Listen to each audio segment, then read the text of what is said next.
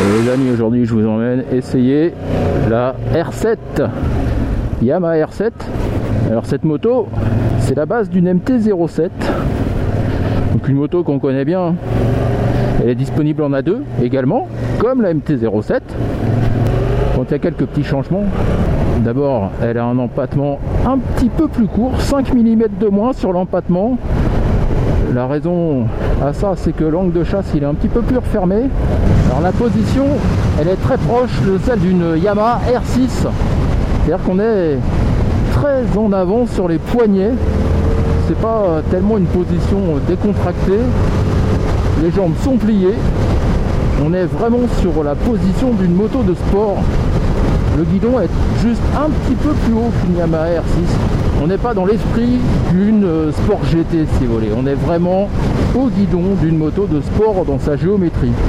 Alors par rapport à la MT-07, il y a quelque chose qui est remarquable, c'est que on a une fourche inversée avec euh, des éléments comparables à ceux de la R6 à l'intérieur, c'est-à-dire qu'on a une précision du train avant nettement supérieure à ce qu'on a sur une MT-07, ça n'a rien à voir.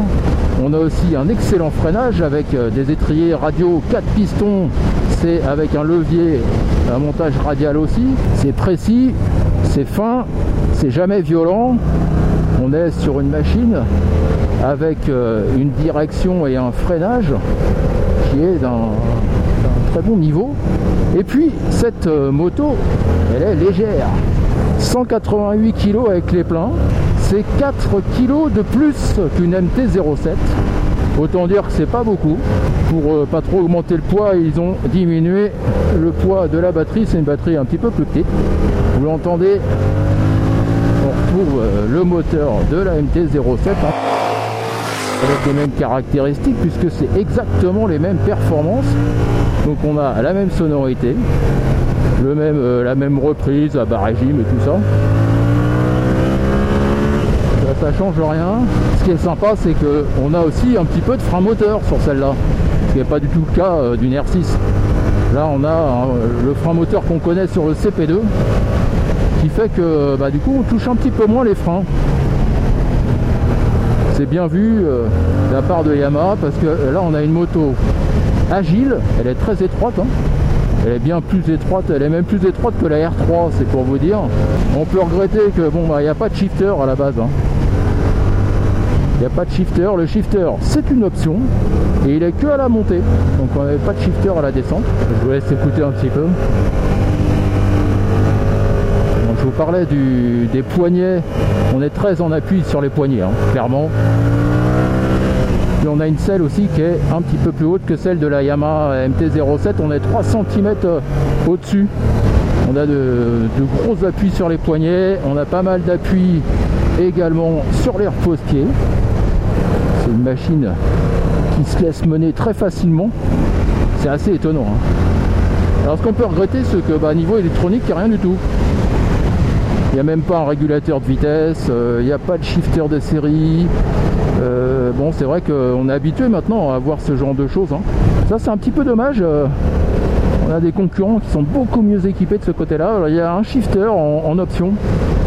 Mais bon, il n'y a pas de régulateur de vitesse, il n'y a pas de mode de conduite. Bon, c'est vrai que ça sert un peu à rien les modes de conduite là-dessus, mais bon, voilà, c'est un choix de Yamaha. On a une moto euh, très agile, mais niveau euh, électronique, il y en a un petit peu moins. On a un tableau de bord qui est très complet. Il y a plein d'informations dessus. Le problème, c'est qu'il n'est pas très lisible, ce qu'il est passé très bas. C'est peu pratique.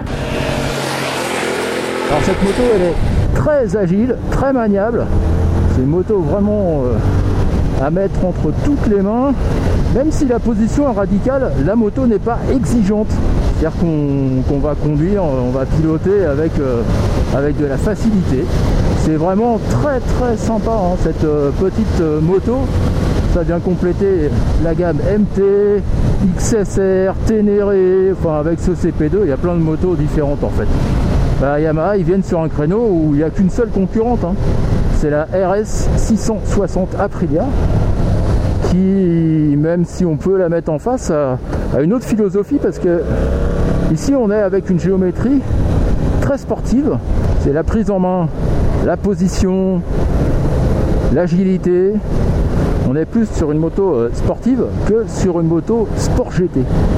Voilà, c'est euh, autre chose. Alors ici on a que 73 chevaux, j'ai envie de dire. 76 Nm de couple, mais on a une machine qui se prend en main très simplement. Ce qui est très sympa avec cette moto, c'est le train avant. Agile, c'est léger. Le freinage, il est euh, très très bien. Jamais violent. Il y en a, hein. il y a ce qu'il faut.